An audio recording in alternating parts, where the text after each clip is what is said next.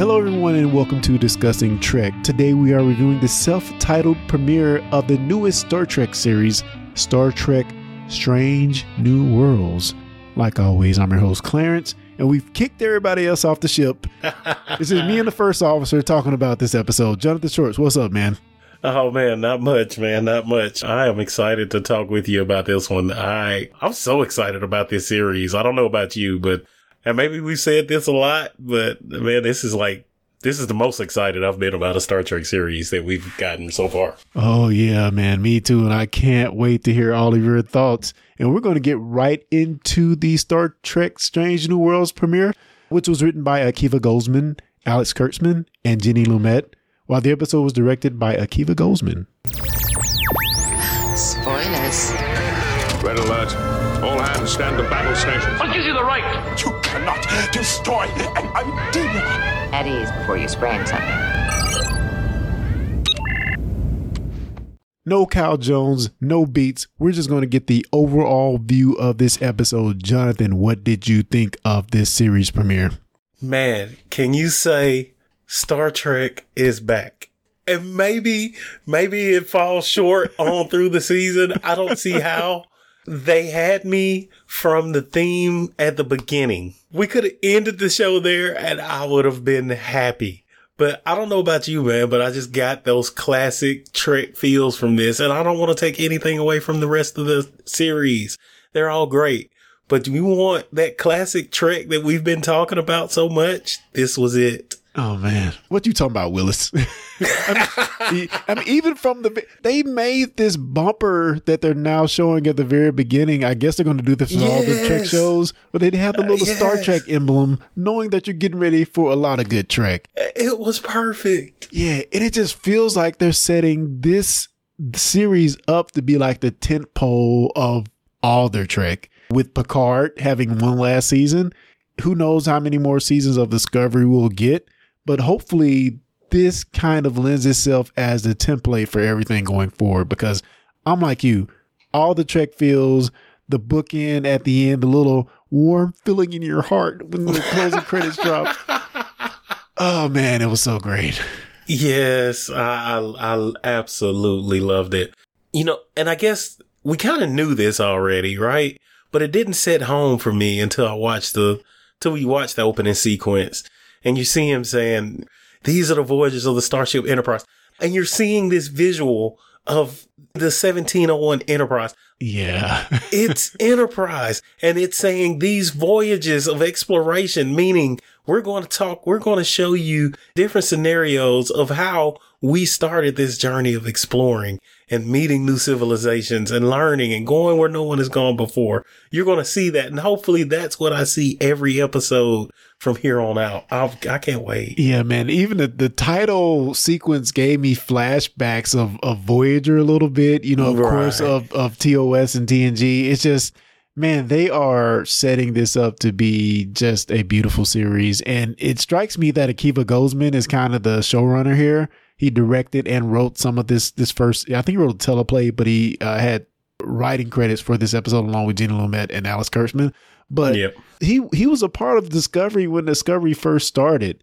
So if you look at the shift in Discovery from season one, season two, and Mm. it it started to feel very different in season three and four. That those are the seasons he. I don't think he was there. Now he may have had some writing capacity with them, but I don't think he was doing much on that. He had started to launch his own show in Strange New Worlds once we got season two of Discovery. But let's talk about that for a minute. The USS Discovery is jettisoned into the future while the crew of the Enterprise is left to deal with the aftermath. So it's brought up several times in this episode, but I want to ask you, man, how do you feel about this being possibly a spin-off of season two of Discovery, as well as a spin-off from the original Star Trek Commission pilot, The Cage? I don't know that I'll necessarily look at it as a spinoff. More of a, a maybe a tie-in. You know, when when I when I hear spinoff, it feels like whatever that's spinning off has to live up to what it's spin off from. Yeah. In this case, I think it tied into something to give us point of reference, but I don't expect it to be tied to Discovery. No, not at all. Yeah. You know what I mean? So when I say when you say spinoff from Discovery, I'm like, nah. I honestly, I hope not. I, I want to hear that reference. I want to know how. And I don't mean that a bad way, but I hope not. The reason I brought it up is that I, of course, you go to Twitter and see what people are saying on Twitter about Strange New Worlds. And then somebody brought the question. So basically, this is a spinoff of Discovery, and you can just see the anger ease through the comments of people just being furious. Yeah, it was a lot of hate. But, you know, in a lot of ways, it is sort of a, a spinoff as far as the characters being ever present in season two of Discovery. Uh, and, and, and the Enterprise as a ship being ever present. And you go all the way back to the cage 60 years ago. So in some aspects, it is a spinoff, but it is spiritually its own thing. Right. And I, I, I feel like I feel like that's the kind of the direction they're going to go. Although I appreciate the opening tie-in for Discovery because it gave them a starting point. Right. Yeah. We needed a problem to start this series. And the first problem, well, I mean, there had to be repercussions for what happened when Discovery left. There's questions like someone knew about this. Yeah. Yeah. There was left, left to pick up the pieces. Right. Some, something happened. Somebody saw something. Somebody knows something. There were too many people involved. Like somewhere, somehow this is going to be a problem and we need to understand that and fix it. So yes, that's the starting point for me. And I think even at the time we we asked about it. You know, this big war before Discovery goes to the future. You got the Kelpiens jumping in, the Klingons jumping in, but none of this is heard from again in the future. I And mean, everybody's like, this didn't happen. what are you talking about? it's classified. oh yeah, that that was Cal Jones's beats for this episode, by the way. It's classified. I'm saying it now. Classified. Yeah. But you have Captain Pike even personally dealing with some very deep repercussions of what happened in season two of Discovery with his going to the Klingon planet of Boreth and seeing his future. Again, how do you think Pike is dealing with said repercussions in this episode? Seeing his future, seeing that he's going to die. How do you think it's going to inform him going forward? I think he's dealing with it fairly well. I mean, well as can be expected. I mean, what if someone gave you a glimpse into how you were dying, how you were going to die? Like, and he made a mention of that, or maybe Spock made a mention of it.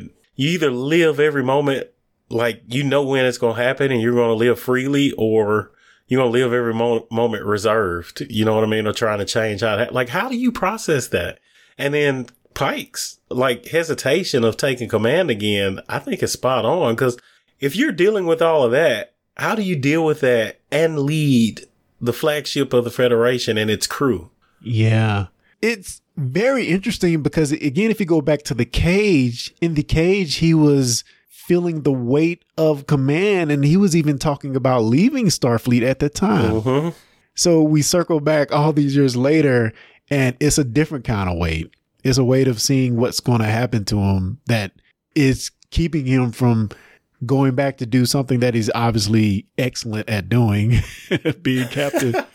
So let me ask you this though. I don't, and you're more of the, you more, you know, a little bit more of the original series than I do. Uh, but Admiral April, like, I, obviously he wasn't seen on screen, but he was mentioned in the original series time or two, and he used to, uh, Pike was his first officer. So do you know any more about that than I know? So I don't know if he was mentioned in the original se- series. Maybe he could have been, but I didn't. I don't know where. I know he was mentioned and I think even the creator mentioned this on Twitter in the last few days. He was a creation of the animated series, if I'm remembering correctly. He was mentioned. I, I mean, I did look it up, but briefly, he was mentioned in the original series, but he was shown. He had a part on the Yeah. animated series. Yeah, he was shown in the animated series, and he's also mentioned in Discovery season one. I believe there was a screen right. So yeah, it was very interesting to to see them bring this character into live action. Now, I think he was a white guy on the other one. so and, and basically the actor that plays him is the same actor who plays Uncle Phil in the new Fresh Prince reboot. So oh he's getting yeah, work. that is. So, so yeah, I thought it was really cool to see him on screen, man. Yeah.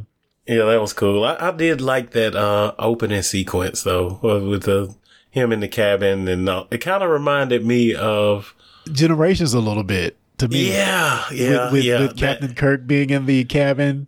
Right. That, and I just, I kind of felt like a lot of the Picards, you know, when we see Riker in the cabin with Deanna. Oh yeah, you're right. You're right. Yeah, I really liked seeing that, and I also like the twist. I know we're kind of jumping around, but I also like the twist too, where we see he has a significant other, and I think she's named. Let me get it, Captain Patel, which is Pike's love interest, but she's a captain too. So I- Right. I, I appreciate them both being on the same rank, whereas in other times you'd see a, a lesser rank with the higher ranked person. So I, I like that. Is it? I, I mean, so okay, uh, yeah, we're jumping around. I apologize. um, how deep is this love interest? Like, was this a like? Are they girlfriend, boyfriend, like fiance, or is it like I picked you up at the bar last night? I kind of got different feels throughout this sequence. It, it it felt like something a little bit more permanent to me, but who knows? We didn't really get a lot of information on that, but I, I liked it regardless. I thought it was pretty cool. And then she say, "I'm leaving in a month," and he's like, "Well, you know, I'll probably still be here. You know, call me, look me up." Hey, I'm here flipping pancakes and, and right. But I mean, he kind of said that like he just picked her up last night or something. no, maybe so. I don't know. Maybe so. But Huh. I mean, her interaction and the questions she asking him and the concern for him, it says that it's a more of a permanent thing. But in either case, I did like it. I did like it, hey, she's one transporter beam away. Let's be serious Right. here. and she has a deeper security clearance than he does. that was cool. That was cool. Yeah, I just love that whole Montana sequence. Now, uh, I looked it up. So they're in Bear Creek, Montana, which is about two and a half hours from Bozeman, Montana. Nice, Yeah, yeah, Google that stuff. good job there, sir, Mister Google. oh, so real quick, I do. In talking about just real quick go, to go back about how Pike was dealing with his death, uh, he made the statement: humans feel like we can cheat death up until the very last instance, and I like how they kind of keep that through line throughout the episode, where we see the new commander or number one Yeah, and then isn't that a like a descendant of Khan or something? Yeah, it seems to be a descendant of Khan. Um, so that's another good nod. Man, they just got so much good stuff through that. but but she and they even tied the Gorn into her story of being captured by the Gorn. But she mentioned that she always thought she would die, so that's how she was able to make it through. Mm, And I think that kind of is going to, or even by the end of the episode, it enlightens Pike to know that knowing the time he's going to die can be a strength rather than a deterrent. right. Yeah. So I really like how they tied that in. Let me ask you this, and I, I talked to our uh, other co-host Jeremy about this the other day. This character, the new number one, like I really like this character. Then I have two questions. She's good. I'm gonna telling you, she reminds me of first though. Go. You, I, I you bet watched The Expanse, right? yes, I thought of Camina Drummer. Yeah, I thought it was the same actor. I didn't. I did too. I looked it up.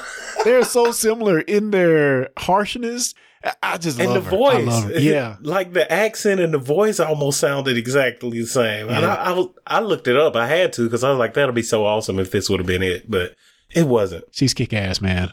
Yes, she is. But my other question, uh, what is is she? Are we? Is she human? Oh yeah, I think she's human. Okay, so um, uh, we're jumping, and I'm sorry, but I gotta know.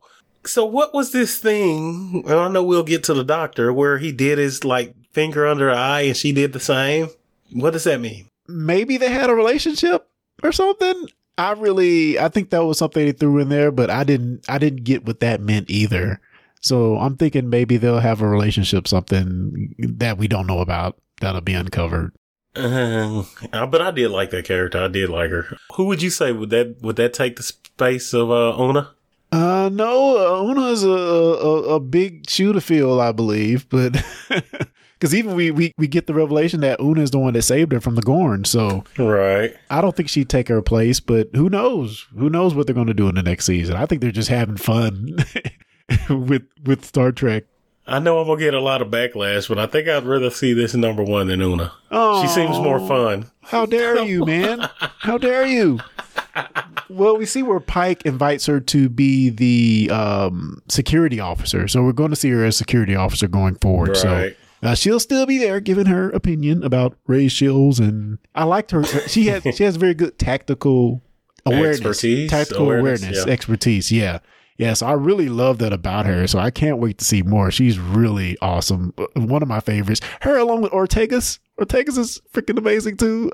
Very strong women in this series, and I'm loving it. it is. It is. I, I, I, I did. I, although you know, I kind of want to get more into the bridge crew a little bit, the new bridge crew that we're getting. Um, I would like to hear more. But you know what? We already know more about this bridge crew than we know about Discovery's bridge crew in one episode. True story. In True one episode, story. man. How is that possible? Dare I say the writers? You may. You may.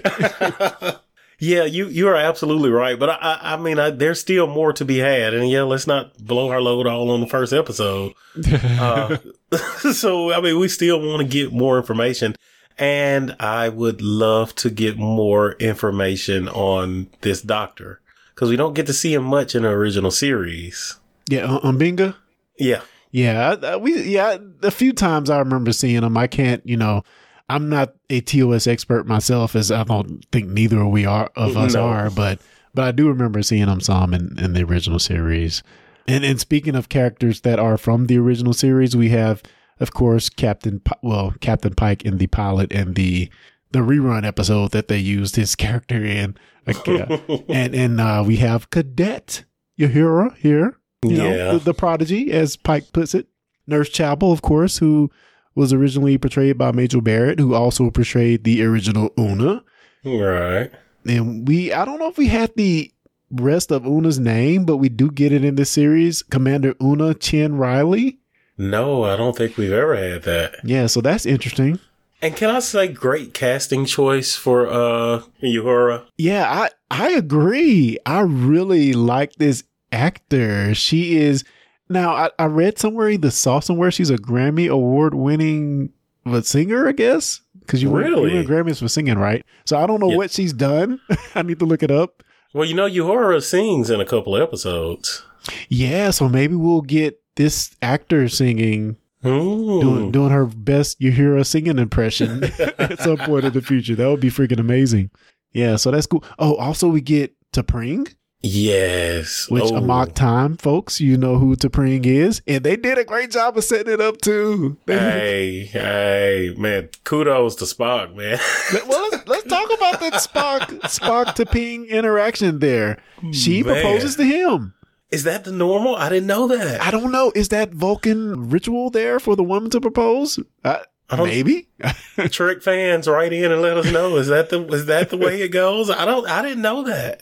Man, but I just thought they did a great job of laying down that groundwork there of Yes. where we get to Amok Time when we know she's going to be mad that Spock has been out gallivanting around, about the universe and she need her a man. Right, man. And that listen again. Great choice in actor. She is beautiful. Oh, she beautiful. is. She is quite. Yeah, of, of course, of course, one hundred percent. So great casting there. And uh, also, can I also comment on this is a credit to the writers and the actors. You saw so much emotion in that sequence without them showing any emotion. Yes. Well, I will. It it did seem as if Spock showed a little, so I I, I equated that to his half human side Yeah, bleeding through. but still very, very much, very, not a very lot. Like it, I kept looking for smiles and frowns and grins, and I saw not much of it. Maybe Spock cracked a half grin, but I mean, there was so much emotion in this sequence. Like it blew me away that, and they were not showing it. So great job to the writers and actors. Yeah, you have to think, how do you do a love sequence between two Vulcans? But they made it work. They made it work. They work. did. They that did. Was, that was really good. Again, Admiral Robert April doesn't really give Pike a choice. He says, you know, you're summoned to Enterprise, get the space dock. You have a mission to go rescue Una. She's got herself in trouble. so, one of the big, I don't know if it's a gripe, but I guess it's a question I have about this episode. Is there much plausibility in a three man team taking what looks like a sizable ship in the USS Archer on a mission consisting of only Una and two astrophysicists? Is it plausible? Yes. It not likely though. I don't see I don't see Starfleet saying, "Hey, take three people and go on a first contact mission with a of what I'm assuming is a Galaxy class starship, maybe not, or a Yeah. Constitution class. I mean, we've seen. I think what episode was that of TNG where Beverly Crusher was pretty much operating the ship by herself That's true. That's true. with the assistance of the computer. Now, I know computers are a lot more advanced by then, but I think it may be possible. But again, I don't see Starfleet sending, like, purposely doing that. I think that it may be a Hermes class, but it is a scout ship. Okay. I don't think we have a good idea what the actual size is in reference to the Enterprise. I think the one shot we get, it's way in the background, so you can't really tell. And then why did, why would, the, like, Starfleet's never send scout ships to first contact missions? Well, I don't think they were going to first contact. I think they were just going to see how do they get these weapons. So they were just going to investigate. Uh, okay. and Okay. got caught somehow. But let's talk about why they were there. People on this planet have developed warp weapons, which it, they mentioned in, in the episode, but it's very different from what we usually get. Usually, when warp is developed, is for travel, but in this case, they've developed it into a weapon first. What do you think of that idea in this episode? I, I like it, and I, you would think any developing species, like, and I mean, just think of Americans, like when we get find a new power, like more than likely it's going to be thought of as a weapon first. Yeah, You know what I mean? And you saw that, like, there was the episode of Voyager when they were like caught in the gravitational pull of this planet that was ahead in time. And like they kept seeing Voyager and studying Voyager. And then eventually they developed antimatter technology that they started using to create warheads to shoot at Voyager. yeah, And then toward the end, they used that technology to create a ship to actually fly to Voyager. But their first thought was shoot. And I think that would be the case with any not as advanced technological civilization. You give them that significant amount of power, the first thing they think of is weapon. yeah. Also, the fact that they're observing what's happening in in the last episode of Discovery season two, and there's a big war. Right. yeah. I guess that's the bigger point, right? Like the the technology you you got, you seen used in war. So so they're developing their tech there, and Una and these three astrophysicists for some reason are there to I don't know observe or whatever. Of course, we go to the planet, but before we get there, I want to talk a little bit more about technology, and this is kind of where we get into trouble, or it makes it a little difficult to have a show that's a prequel to TOS. So Nurse Chapel has developed, or someone in Starfleet has developed this experimental genetic engineering. Of course, we did not see this in TOS. And after the disaster it was on this mission, maybe we have a good reason why. so, what do you think about the genesis of- this tech? Did, did did Phlox use something similar to this? I can't quite remember. Yeah, he did. Uh, I don't remember. He's used it a couple of times actually, but who knows, right? Like, uh, yes, there's a gap. I mean, a technological gap there between two 2S and this, and really, I didn't notice it till you say said something about it, and I guess the writers were hoping the same. But I mean, I don't know. Maybe they could have used it, and they just never shown it on sc- on screen. Yeah. And it could be that for some reason they don't want to use it anymore. Or just like with the holo projections that we saw on Discovery, Pike said, rip all that out, rip it out of Enterprise. Right. So it could be, you know, control. It could be a reason we don't use it anymore or, you know, or something like that. But something cool, other cool tech stuff that happened in this episode, they actually changed their uniforms during transport. What? Where are my pants? that was good. Oh, but yeah, that's uh, yeah, I think that that's definitely a issue, a tech issue there, because I don't think that technology would have been available right now. Yeah. And did they beam that Oh, additional vial right into Spock's Mm. bloodstream? Is that what happened? you know, so I I didn't have the only problem I had with tech was this particular part until you mentioned these other two, and yeah, that's valid problems. But the best I could come up with was they beamed it directly in front of his eye so the Mm. scanner could pick it up. Otherwise, I just I don't think I don't think there's been te- transport technology yet that would have been that advanced. Yeah, that was that was. I, I was a little confused on that. So hopefully, well, I don't think we will, but maybe some we'll get explanation for that. Maybe this is some hot shot transport operator, uh, Chief Kyle. I think that was his name. Yeah, he's no O'Brien, so we'll see. They beam down to the planet, they get made, and on their way back to the ship, Pike makes a decision to make official first contact. And we always talk about General Order 1, and Pike says, the hell with it. Hell yeah! Oh like, it, isn't that the captain that you always look for though? Like, Yeah. I think what makes the best captains are the ones that know when to follow the rules and when not to. Yeah. And sometimes not following the rules is going to get you the best results. And this was one of those times. I'm really enjoying watching him as captain just in this first episode. And it kind of gives me a Sisko vibe. Anson Mount is he's pretty amazing. He's pretty amazing as captain. He is, other than his encounter on Boreth, he's pretty sure of himself. And he has all these funny little quips that Yes. are just good writing, I feel, in the episode as well. And you can you can see why a crew would love to work for him, work with him. You know, when he was talking to the transporter chief, you know, the transporter chief is like questioning his reasoning or not bringing weapons down. So he's kind of uneasy about that. And, Yeah. you know, he just got a little quip like, uh, don't lose my socks, chief. Like it's just something that just kind of put that guy at ease. You know what I mean? And it'd be great to work for somebody like that. Yeah. And, and, and then they didn't even have to do it, but they doubled down on him breaking General Order 1 by saying Starfleet is making an initiative to call it the Prime Directive going forward. Like, that's so cool. Yeah, that is cool. I was, I kind of wondered how did we get from General Order One to the Prime Directive? So that was a great explanation. Oh man. So I want to ask you about any other notable thing that you saw or want to talk about in this episode that I have not covered. And I have a few other things I can bring up, but just I'm throwing it your way for for just a bit here. Uh, well, man, I mean, we could. Uh, we, there's not enough time to go through everything I liked about this episode. Uh, I mean, we could just mention the rescue attempt when he went to rescue Una. That I mean, there were some great quips in that. Yeah.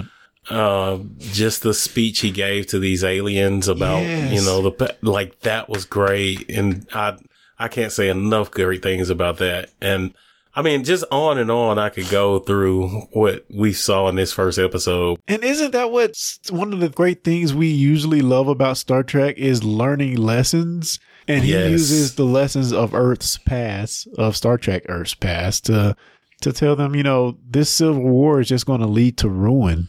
You're just going to destroy your planet, destroy each other, and And like you alluded to earlier, not only lessons from Earth's past, but also lessons from his future that he's seen so far. yeah, so good, so good. He calls it Earth's flashpoint. Oh yeah. So I thought that was pretty cool as well. How did you like the overall look and feel of the show? Just the visuals. I mean, this is peak Trek. I mean, almost better than anything, or just as good as anything we've seen in any movie. You know what? I, I mean, the visuals were great, but that to me didn't. I didn't focus on that. I wasn't looking for that because of the story and the writing and the acting was so good. Like I, I didn't really examine closely on this, just the general visuals of it. Although, again, that opening sequence of just the kind of faded in and out visuals of the ship, Yeah. like I thought that was done really, really well. And just the visual of the bridge, which we kind of saw in Discovery as well. But yeah. like I thought that was done well. Seems like they brightened it up since Discovery. Seems like it's Yeah, much darker. Well, and I think Discovery was just more of a darker series anyway. Yeah. So we do get the dry dock, the, the classic episode one dry dock scene with Pike, I thought was, or space dock, excuse me, which I thought was just amazing as well. Yeah. And they were taking shuttle Stamets there. I noticed that. and gosh, did that bring up some questions. so again, somebody knew.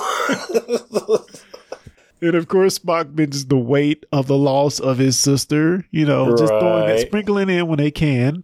and Admiral April somehow, you know, he mentions that he did finally fig- get the clearance to get the classified information, which I didn't think that's supposed to be possible for anybody. Yeah, he said he had to turn some stones to try to get. it's really cool, really cool there. Yes. I love the ele- elevator scene. I love the awkwardness of it when they were going down and, and Spock Oh, ear yeah. kind of tip moves a little bit. I thought Yeah. that was freaking amazing. Oh, and the little part where uh, the I forget her name, the new number one. You know, she fakes being hurt, and Yeah. she's trying to signal to Spock to do the pinch. That was cool. that was cool. And also, there was reference made to Una's old ship. It was called the King Junior. And they they specifically said the King Junior, which obviously, to, in my opinion, is a reference to, to Dr. Martin Luther King Jr., which I thought was I did not catch that. yeah. That's what I think it is. I could be wrong. People write in fans at discussingtrek.com tell me why I'm wrong. but that's what I got out of that. And she was on the Archer. I think we mentioned that, but I thought that was cool. Do you think Ethan Peck's performance as Spock is just a little bit too robotic? Because it seems stilted to me, even more so than Leonard Nimoy. No, no. I mean, you got. I, I think you you have to expect there's some growth between now and then. Oh, yeah, especially if you look at how Spock was in the cage. So maybe that does make some sense. Like I, I I'm I'm fine with it, and he's still not as stiff as you would think. I mean, I don't think he's as stiff as let's say Tuvok. Yeah. you know what I mean? Yeah. But I think I think we're going to see some growth through him. What did you think of these habitat domes? And apparently during World War III, they were sent to space to preserve life that could have got destroyed due to the nuclear war. Uh, I didn't really put much thought into them. I I like the idea, um, but I, I just kind of came out of left field for me. Yeah. I, I was somehow in my mind trying to tie it into what happened in Picard with the with uh Rios's adopted son and him using the the uh, life that Renee found on the planet to create new water and new air. I've kind of Right. tried to tie it in together, but maybe who knows? I mean that that helps out more than I mean. I just kind of thought that was just one of those filler sequences. You know what I mean? Just we needed to add something in here unique, and that was it. yeah, and I think that's about all I have. But I will mention real quick: Pike just excellent in, in peak form. Negotiations, debate. These are the tools of a lasting peace. Hmm. Freaking amazing. The writing was so good. But you know, I feel like we say this. I, I feel like we had kind of the same feels for Discovery season one, Elp one, Picard season one, Elp one, and you know, Picard held true for the most part. I hope they keep the trend going here on Strange New Worlds. I really do. Yeah. Well, nine more self contained episodes. So that's something to be excited about. Something new each week. So, hey, who knows? Yes, I can't wait. This one for sure. I will be up month Thursday morning watching Oh, yeah. Oh, yeah. for sure. and I also like the visual of them showing the day that Earth stood still, the classic film. Yes. And also, when Pike made the decision to actually reveal himself, he said, Take me to your leader, which was great as well. that was pretty good. so good. All right, guys, we're going to wrap up. And, and John, I have to ask you, sir, how do you rate this episode? Oh man, I can't give you enough fives to to describe how I enjoyed this episode. so the biggest, strongest, brightest five I can give you, that's what I'm rating. And of course, man, I'm right there with you for everything we just talked about. I freaking love this episode. I thought it was amazing. And, you know, going into the summer, I think this is going to be a fun, fun ride. I can't wait to dive into it even more. Yes, absolutely. And with that, guys, we are going to wrap up. We're going to start back with Trek Trivia next week. So stay tuned for that. If you want to write us about this episode or anything we talked about recently, you can send that in to fans at discussingtrek.com or hit us up at Discussing Trek on any and all social medias. Thank you for joining. And until next time, live long and prosper.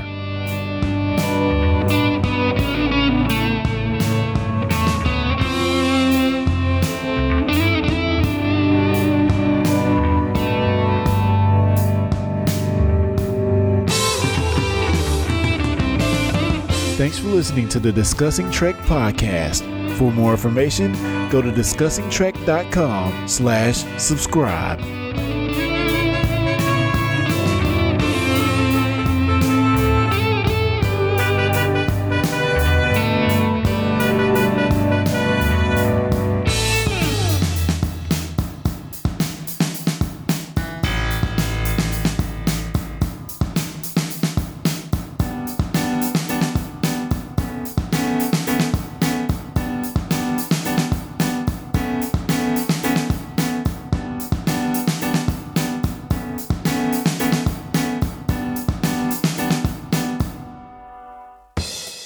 You've been listening to the Discussing Network. Find out more at discussingnetwork.com.